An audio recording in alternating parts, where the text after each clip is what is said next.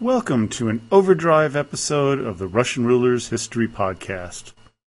Well, folks, today this is where we kind of put an end to Nikita Khrushchev. I know last week we put an end to him, but actually this time I'm going to do one more reading from his book, Khrushchev Remembers the Last Testament. You know, when I started this series on Khrushchev, I kind of thought that this man was the kind of the the bad guy because as I grew up as a child, Nikita Khrushchev was the leader of Russia for about six years in my early days. And he was the man that my parents really despised. He was the epitome of communism, the crazy communists who had destroyed my mother's homeland. But as I start reading about him, I understand his feelings and how he looked at the problems of the Soviet Union, and how I think he kind of understood that the system was the problem, not the people. And he also is saying this, and he's this reading here. This comes about after he's lost his power and how he feels about what's going on with Brezhnev, Kosygin, Podgorny, and that group. Uh, he doesn't mention them by names, but it's pretty apparent who he's uh, aiming his barbs at.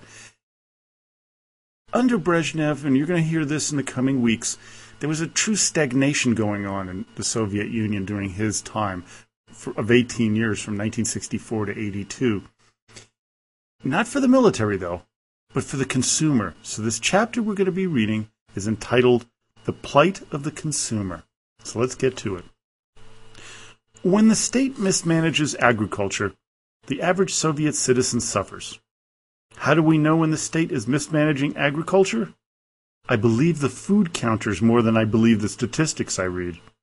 For that matter, I think the mood of the average housewife is a better indicator than the Bureau of Statistics about the health of our economy. As I've already said, our statisticians sometimes deliberately distort reality. The rosy figures they publish in the newspapers can't be sold in the stores and made into soup. What does the mood of the housewives tell us? What do the food counters in the stores indicate about the current level of our economy? They tell us that all is not well, that the state has failed to satisfy both the quantitative and the qualitative demands of our consumers. Even in Moscow, which has always enjoyed special privileges, shoppers can't be sure of finding the meat they want. There's also a shortage of eggs and poultry. In fact, if you're determined to buy chicken, you'll probably have to settle for poultry imported from Holland and other countries. These birds are usually too fat for our people's taste, and the Dutch chicken has the additional disadvantage of smelling like fish. The situation with dairy products is apparently better than with beef, pork, and poultry, although I understand butter is in short supply. Good fish is especially hard to come by. Recently, I was in the hospital and a very aristocratic hospital it was, too. You could order pike perch, which is one of my favorite dishes, but it turned out to be practically inedible. It must have been frozen and refrozen several times. Whatever they did to it, the stuff stuck in my throat like cork. In general, our people aren't very demanding. If there's frozen pike perch in the stores, they'll buy it up in as great a quantity as they can. The same is true with vegetables. It's spring now, and as always, there's a vegetable shortage. Cucumbers and tomatoes are terribly expensive. So is ordinary lettuce, which is of very poor quality. There's a new, high quality lettuce, which looks like cabbage, but it's available only to special people. You'd never find it in a peasant market or in a grocery store. Nor can you find decent corn. Our consumers love corn, especially the Russians, Ukrainians, and Moldavians, to say nothing of the Georgians, Armenians, and other southern peoples for whom corn used to be a staple. Now they simply can't find it anywhere. Sometimes we've bought corn from speculators in a peasant market, but it usually turns out to be silage corn, fit only for pigs and cows. There's absolutely no reason at all why high quality corn shouldn't be available to our consumers. It grows well around Moscow. As I've already mentioned, I have some growing in my own vegetable garden. We often serve it to friends and family, and it's always a special treat for them. I remember when I was in the hospital, I heard the doctors rushing to the cafeteria because words had spread that some Bulgarian canned summer squash was available to the medical staff. The doctors were buying as many cans as they could. I overheard someone complaining, Dr. So and so bought five cans, and I couldn't get a single one. The doctors were surprised when I told them that summer squash grows well around Moscow, that I have some in my garden. If it's bad in Moscow, it's worse in the provinces. I sometimes meet people from Kiev, Ryazan, Kalinin, Bryansk, and other regions. I always find it a bit awkward to talk to them because inevitably the shortage of food comes up. They tell me loudly and bitterly how eggs and meat are simply unavailable, and how they have to take a couple of days of travel to Moscow by train in order to shop for groceries and spend hours standing in line when they get there. Just the other day, I met a couple of vacationers near my dacha. They'd been staying at a resort not too far from here. They told me they were going home to Ryazan, and they sighed unhappily when they said it. Life is very hard in Ryazan, they explained. At least in the city we can get meat sometimes, but in the surrounding villages it's absolutely impossible. That conversation reminds me of a story about the gypsy who decides to join the party. May I become a member of the party? he asks. Yes, he's told. But first, you must fulfill certain requirements. First, work hard. Second, stop stealing, drinking, and chasing after women. The gypsy throws up his arms in despair and cries, If I can't do those things, what's the point in living? Of course, the person who made up this story somewhat oversimplified the character of gypsies. But the joke still makes a good point. People want to enjoy life. It's not enough to have just the bare essentials. As they say, man shall not live by bread alone. In our country, we've reached the stage where people are no longer starving.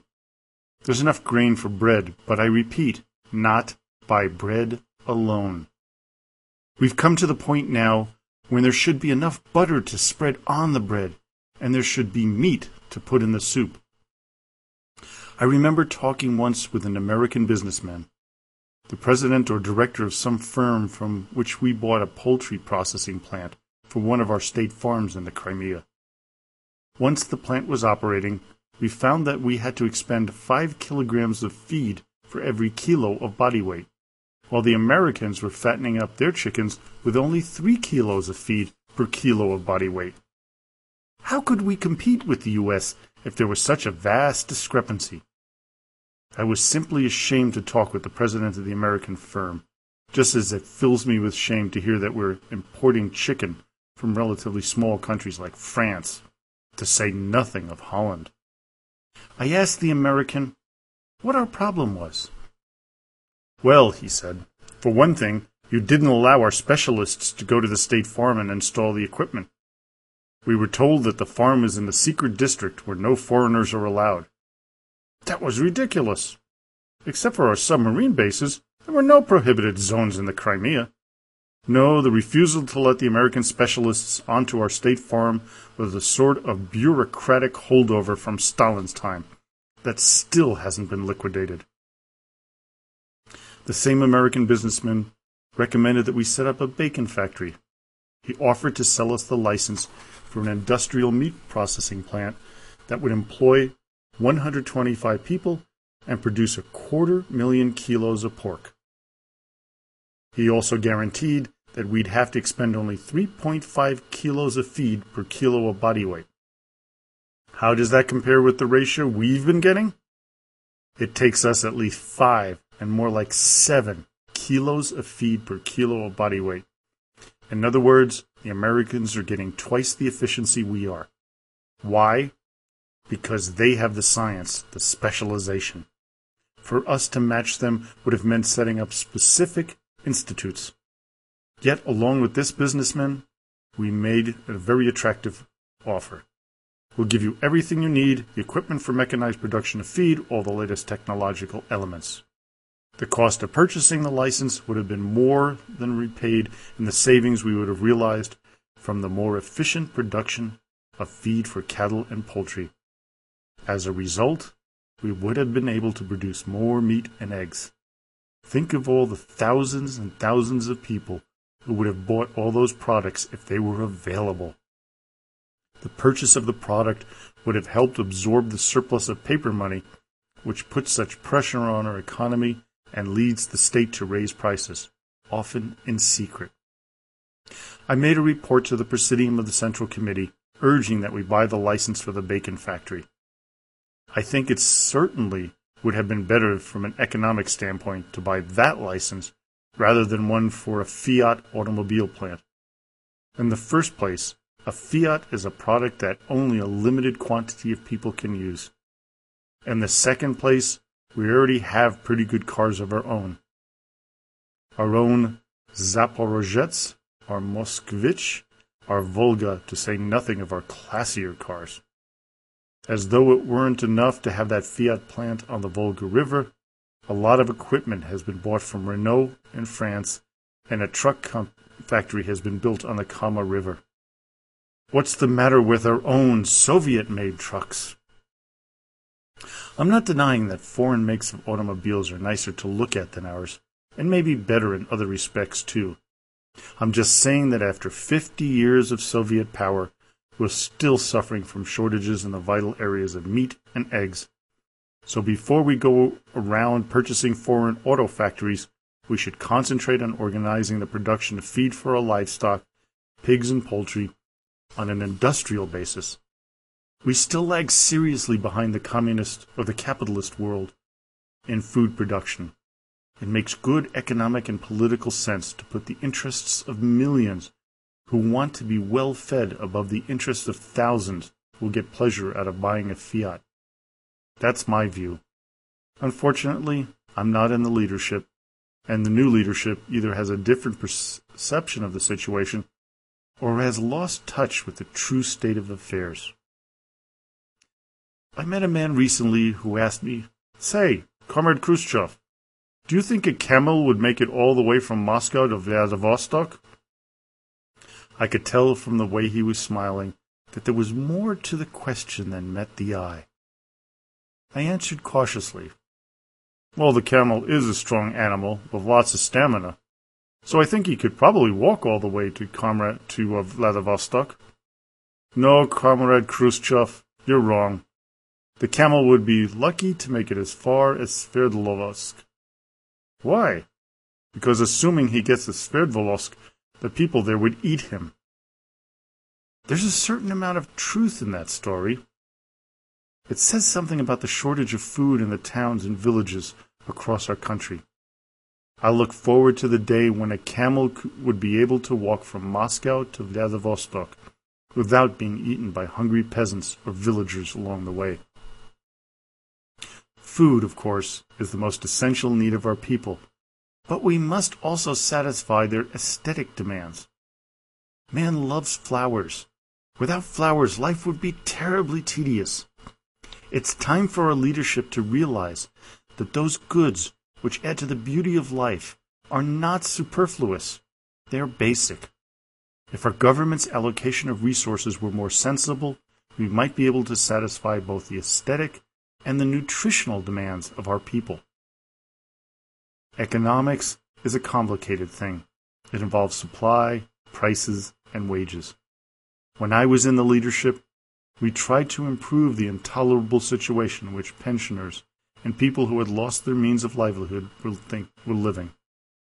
It was unthinkable to leave them on such miserable pensions as they were being paid.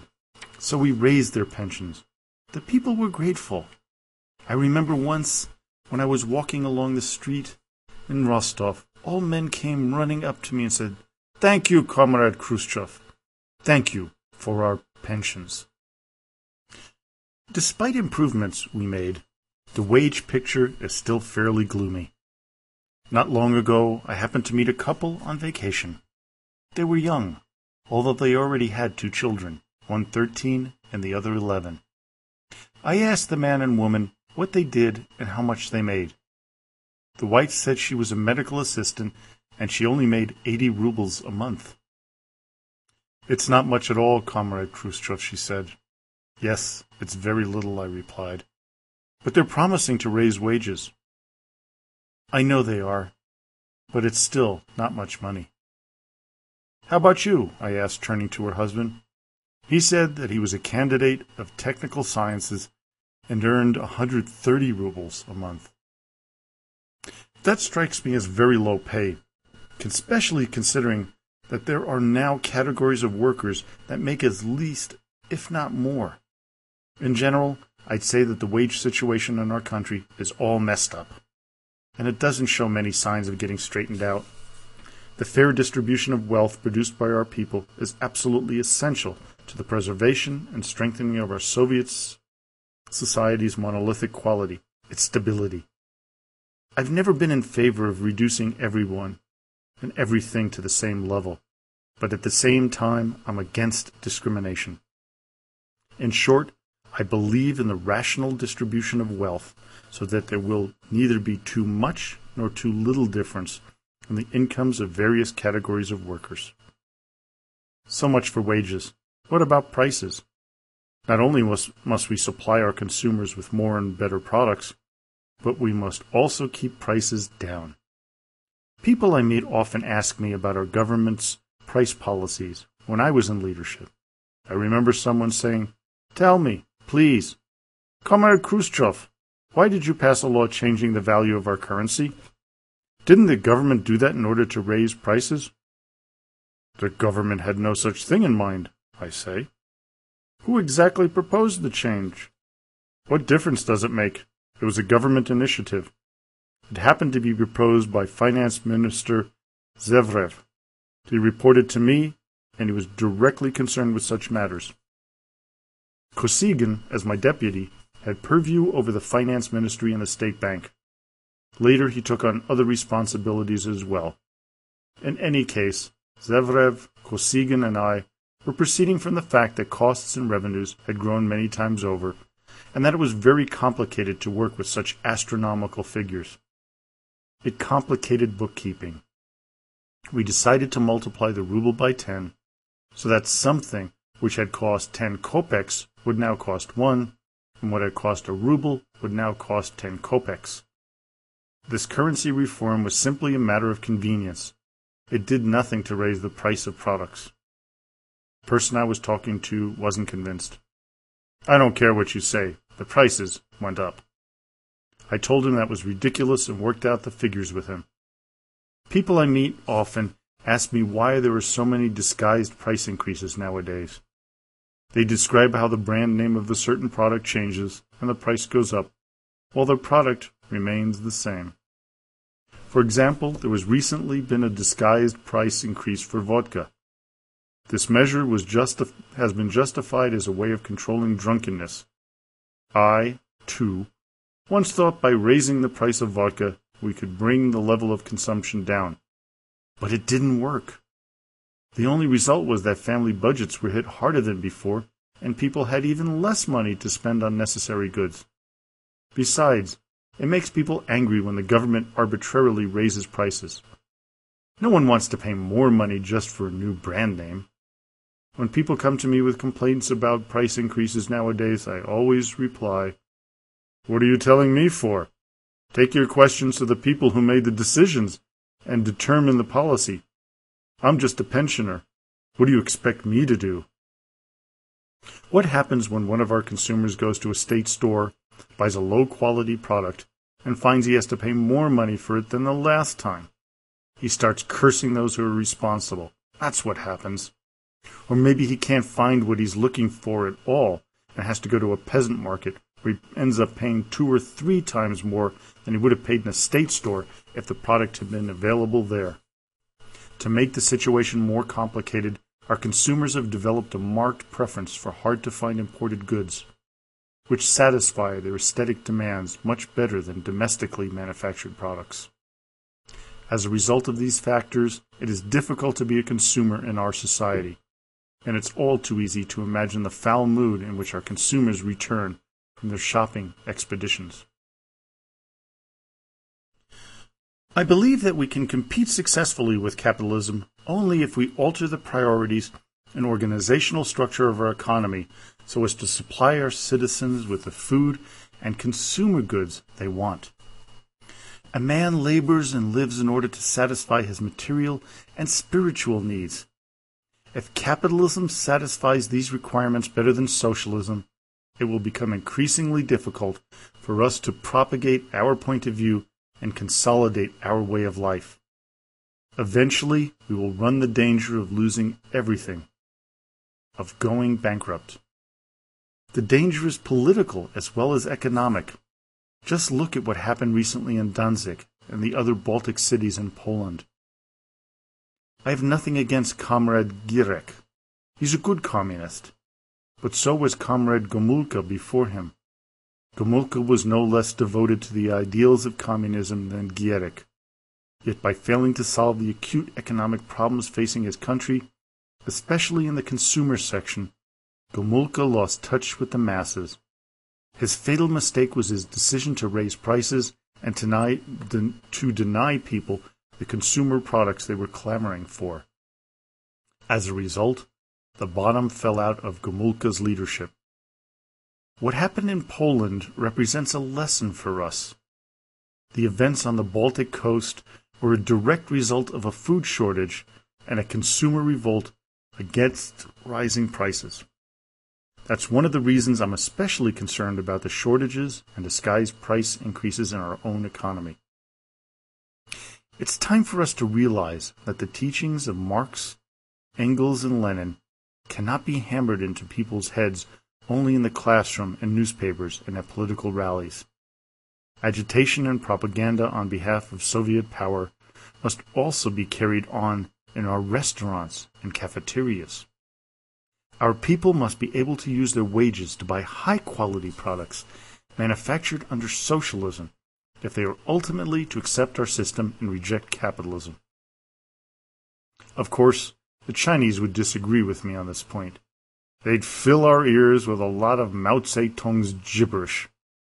During the Cultural Revolution, Mao criticized us for trying to satisfy the demands of the Soviet people. The Chinese started hooting and hollering about how we were guilty of economism. Mao said we should reject material incentives and motivate our people with revolutionary ideas. But you can't make soup out of an idea.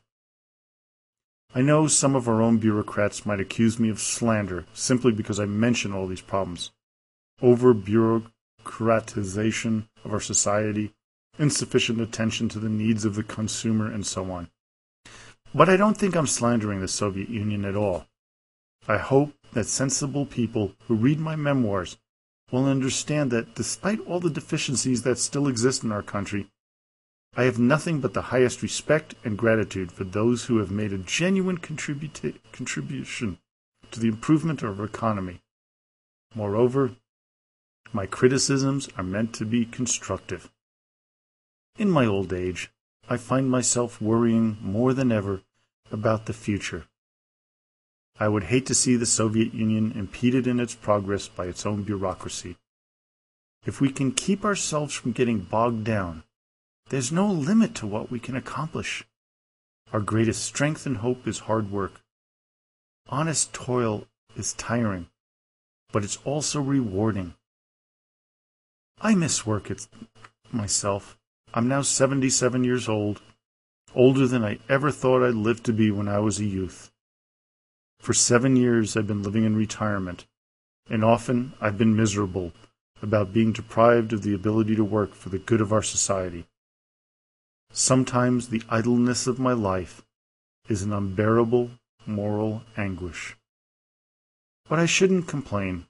I'm fortunate, at least, to have an opportunity to dictate my memoirs about the development of our agriculture and economy. I've been absorbed in this task, and I only hope my efforts will be as useful for others as they've been interesting for me. It's difficult for me to stop but I'm tired now. I must rest, at least for a little while. Well, I hope you enjoyed that. Uh, some very insightful things I would imagine that came out of this. He was worried about the continuation of the Soviet Union and its bankruptcy, which eventually did happen in the 1990s. And that I've been doing some reading on is a very fascinating uh, dissolution of the Soviet Union and everything that it stood for.